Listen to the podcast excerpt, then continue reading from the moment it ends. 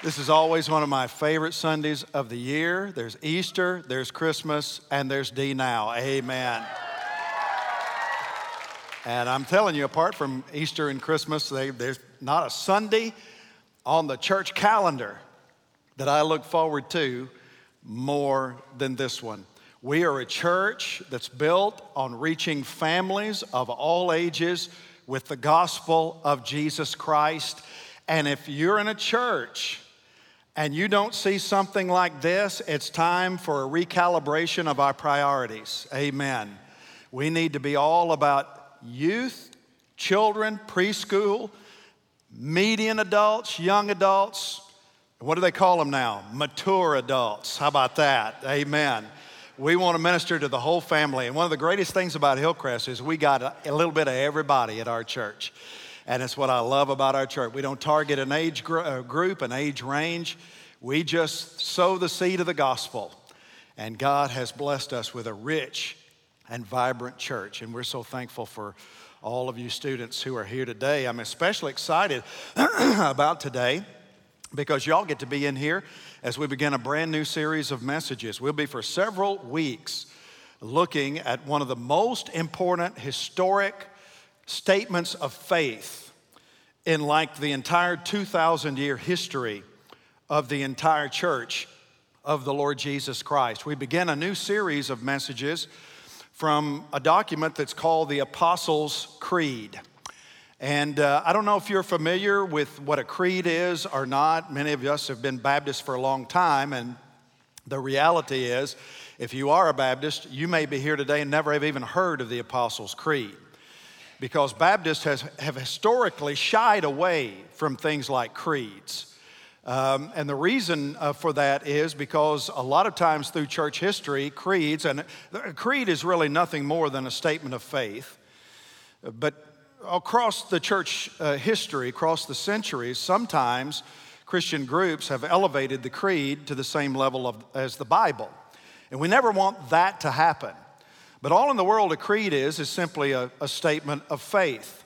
It's a statement of what our core beliefs are. Some of y'all are just finishing up with us a short series on our three most important core values at Hillcrest worshiping God, connecting with others, and serving the world. And what we're doing beginning today is kind of shifting away from a look at our core values to a more extended look in terms of our core beliefs. And to do that, we're going to use this incredibly important tool that's known as the Apostles' Creed. When I was in seminary doing my graduate work in theology, uh, the degree that I was working on required us to take two courses in preaching of the gospel.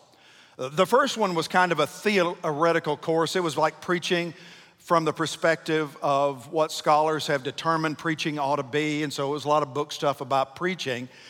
But then we follow that up with a more practical course about preaching, composed of a small group of students that met together throughout the semester. And guess what we did? We actually preached. And we preached to the professor and we preached to one another. And it was one of those things along your education as a student that kind of gets you shaking in your boots because everybody had a guide sheet and what they would do is evaluate you. And the professor would, in fact, you'd have to go into the professor's office and watch your sermon on videotape with your professor sitting beside of you, pointing out everything that you did right and everything you did wrong and idiosyncrasies and all of that. And then your fellow students would jot down things that they took away from the sermon. It's kind of a spooky deal. In those days, when we did that to the class, we were given a limit of 18 minutes per sermon. Don't get any ideas. It will never happen at Hillcrest. I don't know how to say good morning in 18 minutes. But we had to get two in per class session, so that's all we had time for. You got 18 minutes to say whatever it is you're going to say. And we were only allowed to carry into the pulpit with us a Bible and a four by six card. Couldn't carry any notes with you, couldn't carry your sermon manuscript with you. The only thing you could carry was a four by six card and what you could get on one side of that four by six card. And again, you're going to be evaluated by the professor and about by your peers, all of whom are theology students. And I can remember writing in a font size about that small, trying to get everything I could. And the idea was only put on there what you need to illumine your mind and to remind you the larger stuff that you'd spent all your time studying and preparing. Just be able to look at a phrase and let that phrase burst forth with all of this stuff that God has planted in your heart to share. And really, that's the purpose of what we know as the Apostles' Creed. I mean, really, the, the Apostles' Creed and creeds in general, there's been more than one creed throughout the history of the church. But a creed is just a statement of faith. That's all it is. It's a simple summary statement of the most important things we believe as followers of Jesus Christ. And so a creed is just a summary of basic Christian beliefs. A creed serves kind of like that four by six card did for me with respect to that sermon. It's an abbreviated statement that's designed to set forth the basics of what it is we believe about God and about Christ and about the things of God. It, it, talks about the stuff that really matters, the things you have to know. You probably have been in the bookstores. Have y'all ever seen in the bookstores those, those big yellow books for dummies? Amen? All kinds. There's one for just about every kind of subject that you've never mastered in your life. Auto repair for dummies, football for dummies marriage for dummies, right? I needed that one. Uh, all kinds of things, investing for dummies, cooking for dummies. And those books are all about helping people who don't know anything about a particular subject kind of grasp the basics. In those small books, they're not going to be able to get everything about the subject in there, but they're going to get you what you need to go to kind of begin a journey. And that's what the creeds do. Things like the Apostles' Creeds are kind of Christianity for dummies.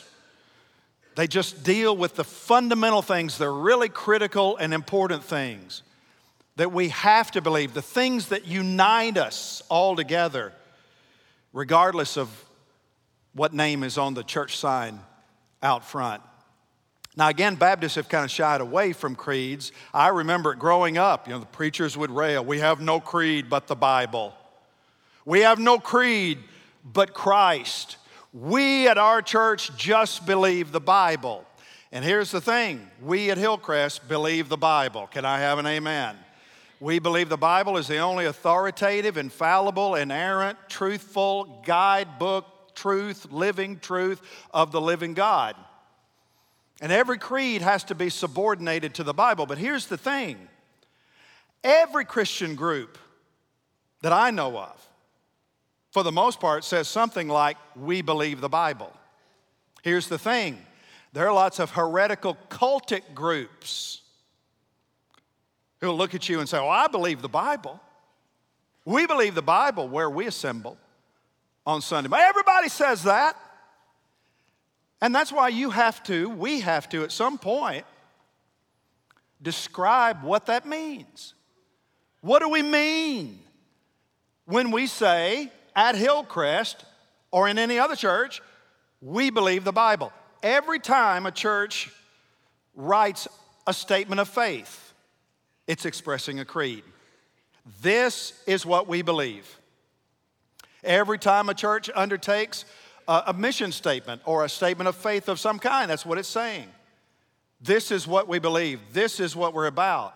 That's nothing more than a creed. In the Southern Baptist Convention, our statement of faith here at Hillcrest is what we call the Baptist faith and message.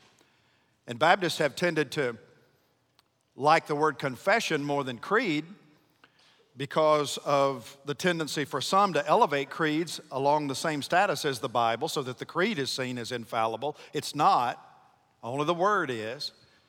But regardless of what you call it, all in the world, the Baptist faith and message is, is an extended creed.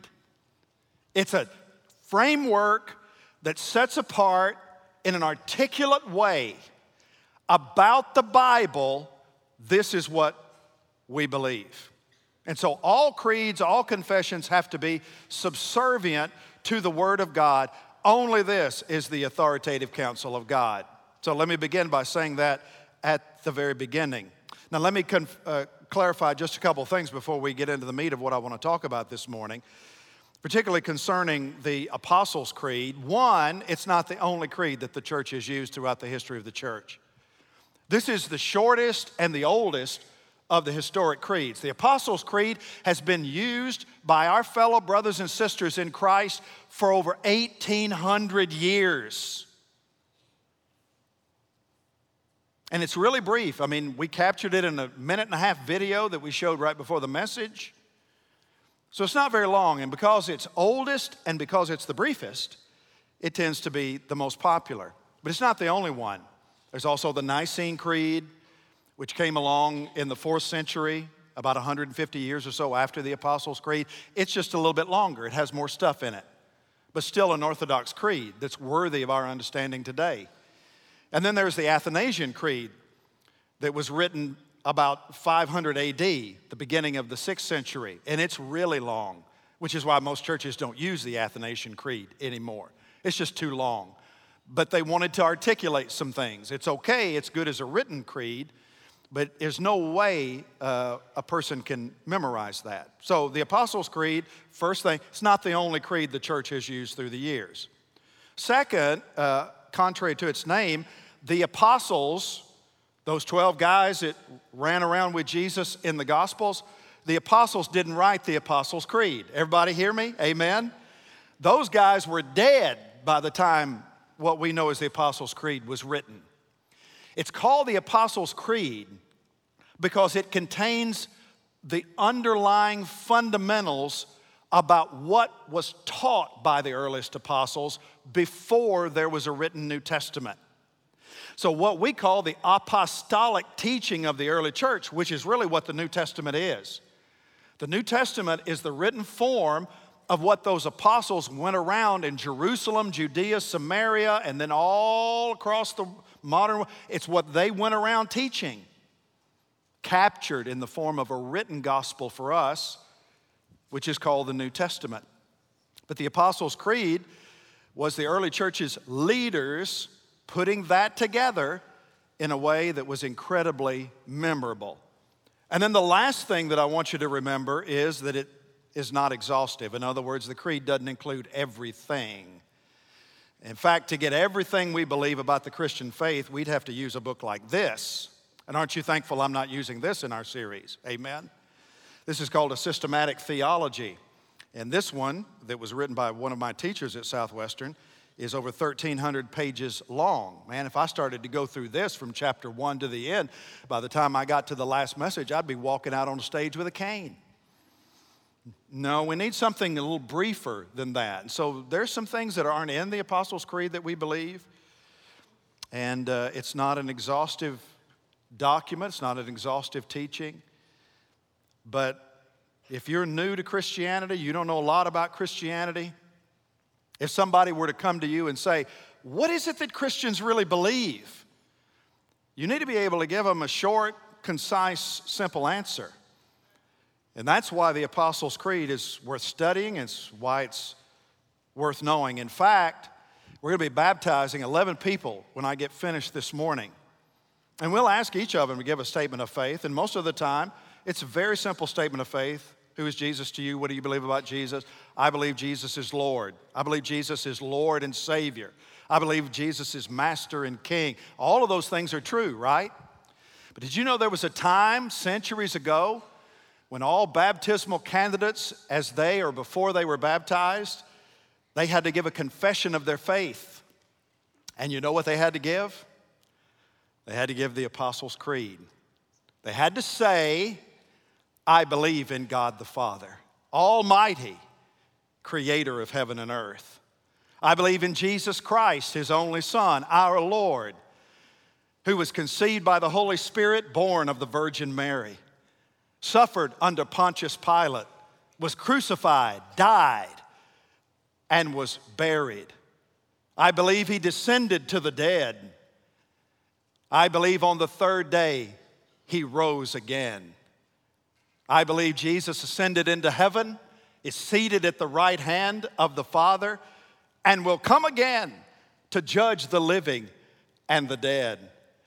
I believe in the Holy Spirit, in the holy universal church, in the communion of the saints, in the resurrection of the body and the life everlasting.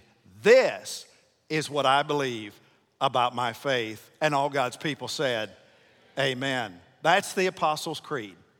Now, today, I want us to begin for just a couple of minutes by looking at the first line of the Creed. The line that says, I believe in God the Father. And over the next several weeks, we're just going to take it line by line. We're going to unpack what the Bible says about each of these assertions in this most historic statement of faith in the history of the church. I believe in God the Father. The late pastor A.W. Tozer once said, What comes into our minds when we think about God is the most important thing about us. What comes into mind when you think about God? I spoke to the students a few weeks ago on a Wednesday night.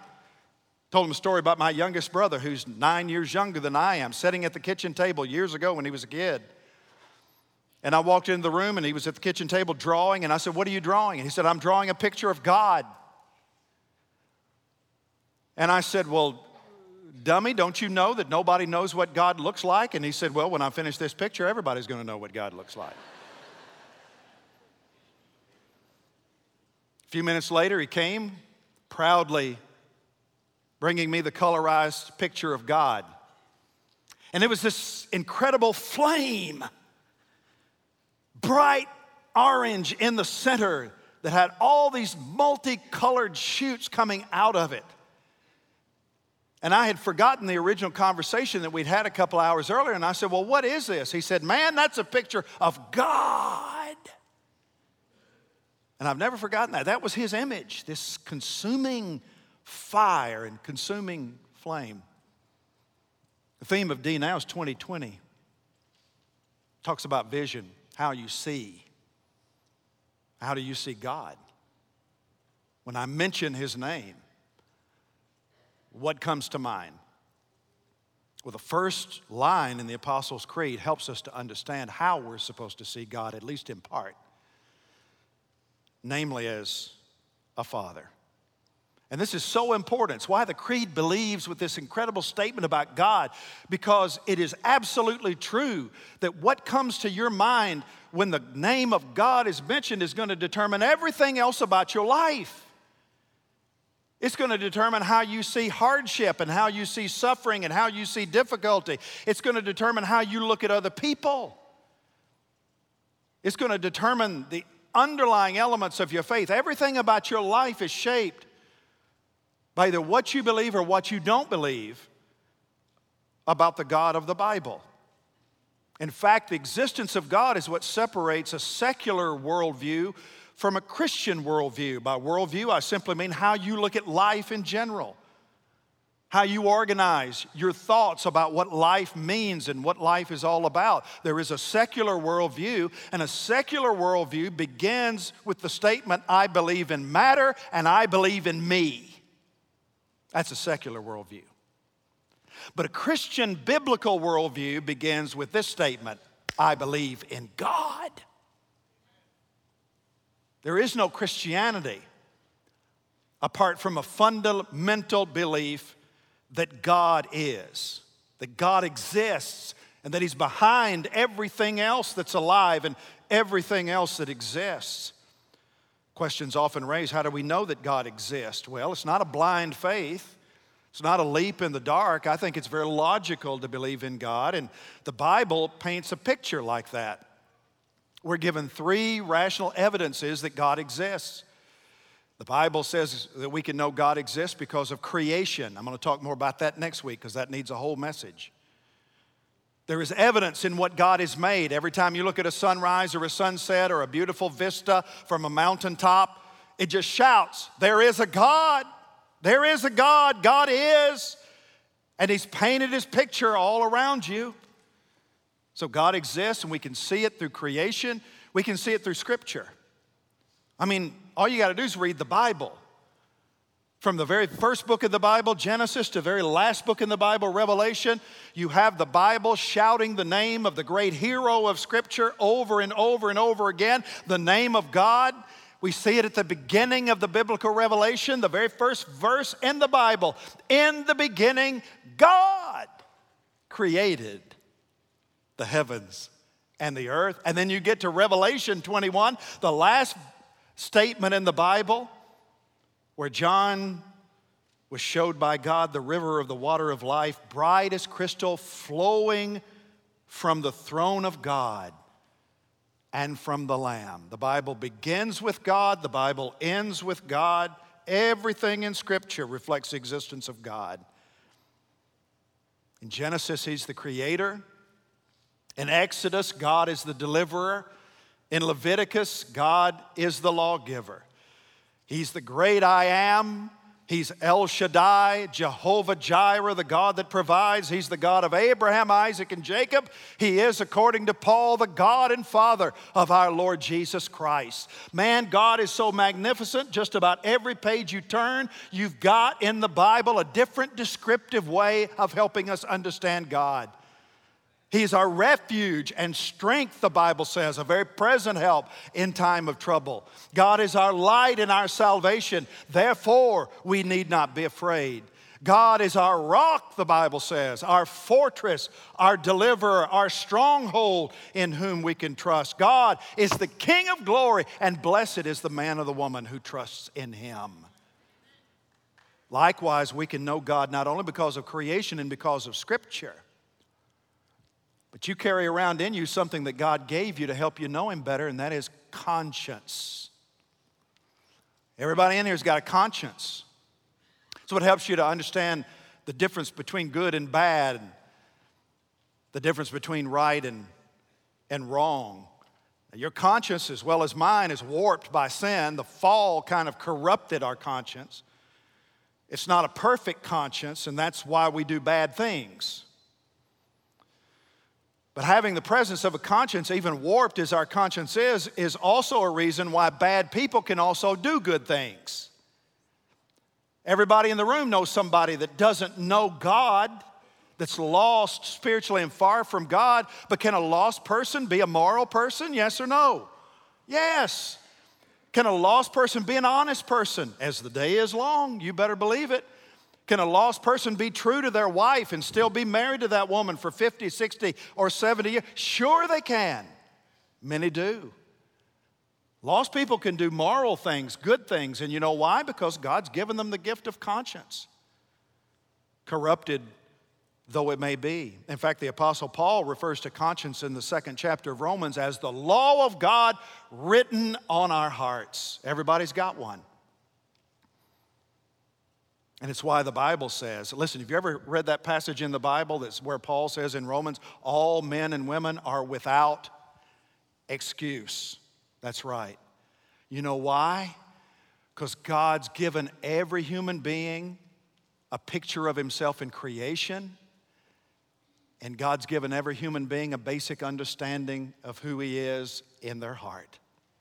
Therefore, we're all without excuse when it comes to our accountability before God. I've said it before ain't nobody gonna die, go to, ha- go to, the, to the court of the judgment, stand in the presence of God, and be able to look at God with any kind of integrity and be able to say, I just didn't know. You won't be able to say that because of creation, scripture, and conscience. Everybody with me say amen. But here's the thing here's what I want to get to today. The God we believe in is not only just an almighty, all powerful God. Again, more about that next Sunday. Here's the thing about God He's personal. He made you, He made you to be you, He made you to know you. He's where you've come from. And the greatest thing that God desires in life is to connect with you and to know you personally. Sin has separated us from God, but God wants to draw us back into a right relationship with Himself. Why? Because that's what we're made for. We're made to know God. We're made to, like Adam in the book of Genesis, to walk with God and to fellowship with God. We can know God. You remember learning from Will the other night that great story of the prodigal son? You remember, he talked more about the father than he did about the prodigal son, didn't he? And that father in that parable is a picture of who? It's a picture of God. He's the God who loves, and He's the God who runs, and He's the God who hugs, and He's the God who kisses, and He's the God who gives, and He's the God who restores. That guy's a picture of our Heavenly Father who wants us to know Him as Father, to be able to connect with Him in that kind of a relationship. God is bigger than the biggest galaxy, but that same God is as close as our next heartbeat. Guys, it's just an incredible picture of God. Transcendent, but personal. Now, let me just say, you probably could tell from the Apostles' Creed that the God that we worship is a triune God. He is Father, He is God the Son, and He is God the Holy Spirit. And you notice right there in that creed, it begins with God, moves to the Son, concludes with the Spirit. And that's our God. In the biblical math, one plus one plus one equals one. That's right. And that makes no sense to people who don't know the Bible. And it's pretty mysterious to those of us who do. And it's going to take a whole sermon just to deal with that. So, more about that later. But that it, it bears stating at the very beginning this is the God that we worship Father, Son, and Spirit. But let me just talk to you for a minute as we conclude this morning about God the Father. Because 260 times in the New Testament, our God is referred to as Father. And virtually every time we have a recorded prayer of Jesus, he's praying to his heavenly Father. Every time. In fact, it's through the discipline of prayer that most of us identify with God as Father because that's how Jesus taught his disciples to pray. In Luke chapter 11, the disciples noticed that there were times that Jesus just got off by himself to pray. And Jesus was God, right? And then he would come back and he'd do all these miracles. And so they began to think, man, there's got to be a connection between praying and power. And so we want to get in on that because we do pray, but we're not living in that kind of power. And so the disciples go to Jesus with a request. They say, Lord, teach us to pray. And it's in response to that request that Jesus gives them a model prayer, what we kind of today call the Lord's Prayer. And you all have probably recited it hundreds of times. And how does it begin? What's the first two words of the Lord's Prayer? Our Father. Jesus said, Okay, you want to know how to pray? Let me begin with the introduction of the prayer, how you are to approach God, or how you can approach God. And he begins with a very familiar term. And if there were any Orthodox Jews in the crowd, when Jesus said that, they would have gone, because they would have refused to have addressed God that way. Too cozy, disrespectful. Yeah, the Old Testament talks about God being a father, but we don't associate God with being our father. An Orthodox Jew would have said, He's only the father of our fathers, Abraham, Isaac, and Jacob. And guys like that, those guys that walked so closely with God that they had a father son kind of relationship with. But as far as the common man, as far as the common woman, no way am I calling God Father because I don't want to get zapped by God. I don't want Him to judge me. So you have to understand, we, we pray that model prayer, Our Father who art in heaven, hallowed be thy name. Almost take it for granted, but this was a radical new way of praying for the people of God. And what does that mean for us as believers? Well, you know, the most important thing about our ability to approach God as Father is it reflects something about us, namely that we're His children. Amen. Man, can you think of anything more awesome, more glorious, more magnificent than to know that you are the very child of the God that created all of eternity, all of the universe, heaven and earth, that same God? has brought you into his family to be his very child. Man, it's unbelievable. Let me clarify something. Y'all still with me? Say amen. God's not everybody's father. The Bible does not teach what some call the universal fatherhood of God. Although you sure hear it on TV all the time hey, hey, listen, we're all God's children. No. No. We all come from God, and we're all the creation of God, we're all the offspring of God, but we're not all God's children. In fact, the Bible is very clear that you and I have to become a child of God. And the way that we do that is not by doing anything. You can't earn your way into the family of God. You can't climb a ladder into the family of God. You can't swim your way into the family of God. You can't jog your way into the family of God. You cannot buy your way into the family of God.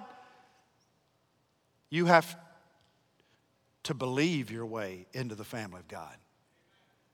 That's what the Bible means in John chapter 1 verse 12. Actually, you back up a verse in verse 11, the Bible says Jesus came into his own world and his own people received him not, the Jews. But then verse 12 says, "But but to as many as received Christ, to them God gave the right to become children of God, even to those who what? Believe on his name. Doesn't say anything about doing anything. As many as received him, to those who believed in his name, they have the right to become children of God. And by faith, we become children of God. By faith, we enter the family of God. And by faith, we inherit the privilege of being able to approach God as Father. Man, you know the thing I love about being able to call God Father is it reminds me every time I do it of how much God really does love me. I'm well aware that a lot of times a pastor can get up, a, a, teacher can get up in front of a group of people, start talking about God as Father, and there's some people in the room instantly check out. Because when I say Father, you think of your father and you don't like him. And you didn't have a good relationship with him, or don't have a good relationship with him. Maybe you got a dad's got a temper or maybe he's got a lot of bad habits. If I were to ask you, when's the last time your dad told you he loved you, you probably have to think. You probably may not be able to remember. Not all of us have good relationship. In fact, I'm a pastor. If the walls of my office could speak, I'm convinced that most people don't have a good relationship or haven't had a good relationship with their father including me. I get it. Didn't have the best. My dad's in heaven today. I believe that.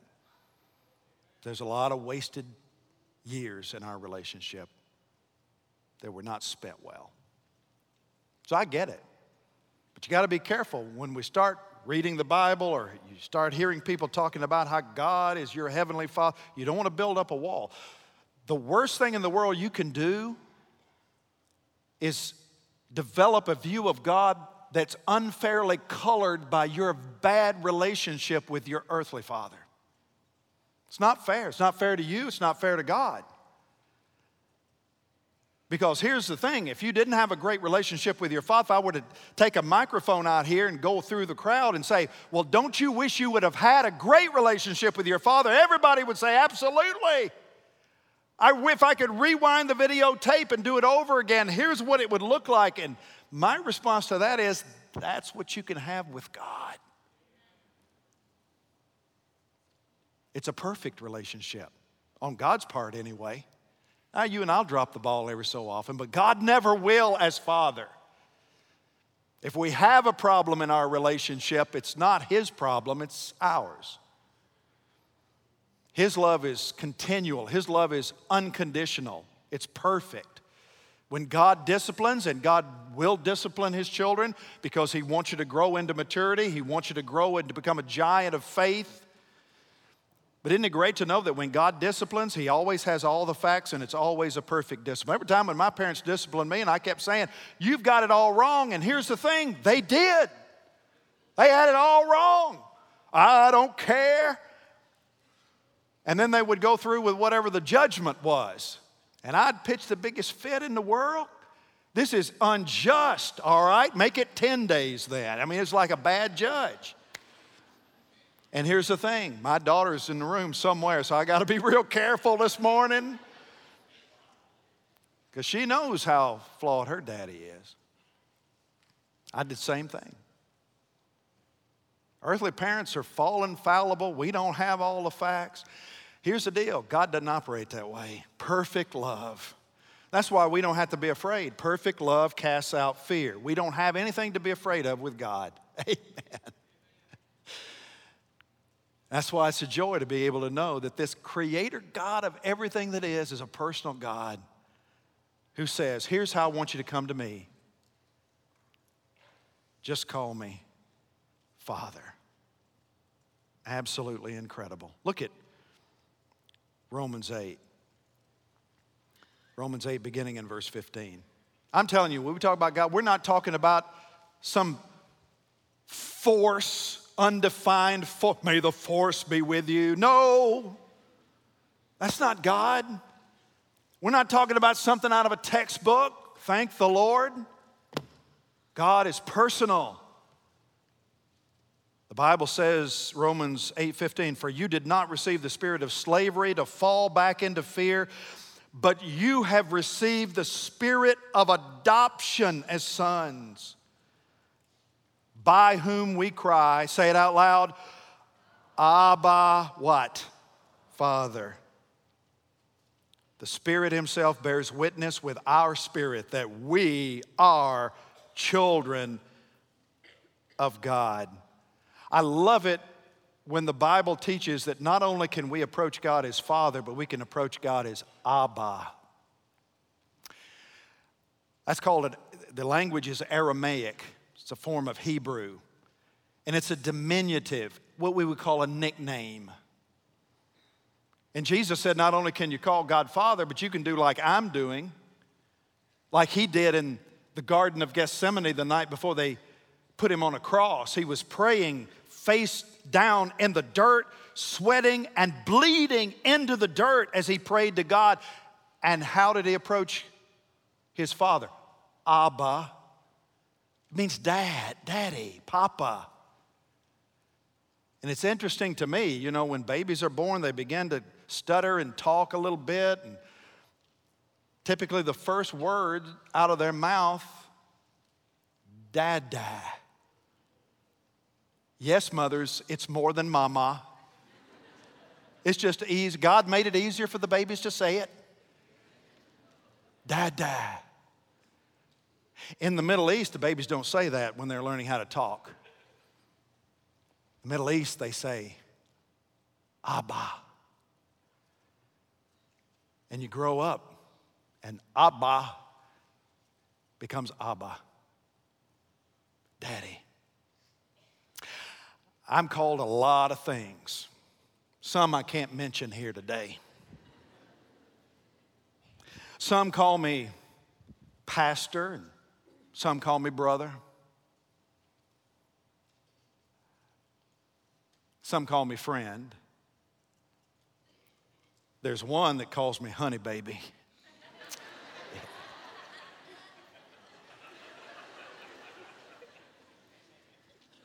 That's enough of that. But then there are two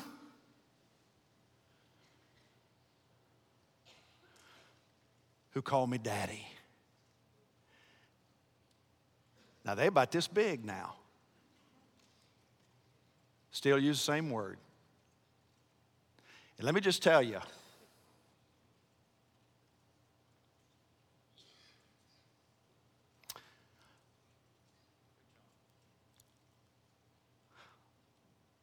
all they have to do is walk into my office and say that word and the pen goes down and the chair goes back. And not only do they have my undivided attention and I'm ready for the world to stop, I'm ready for the party to start. They can have as much time as they want, much time as they need. Because that has become, for me as a person, among the most compelling word in the English language. When those who are closest to me use it. And to know that we're given the authority to go before a God who not only has me to deal with, he's got almost 8 million other rugrats to deal with at the same time. And to know that when I do, everything with God stops. And I'm the most important thing that he's ever made. I have his undivided attention. Man, what a wonderful way to begin a statement of faith. And you better know it because this is where historic Christianity must begin. I believe in God the Father Almighty, creator of heaven and earth. This is God's word, and let all who agree say, Amen.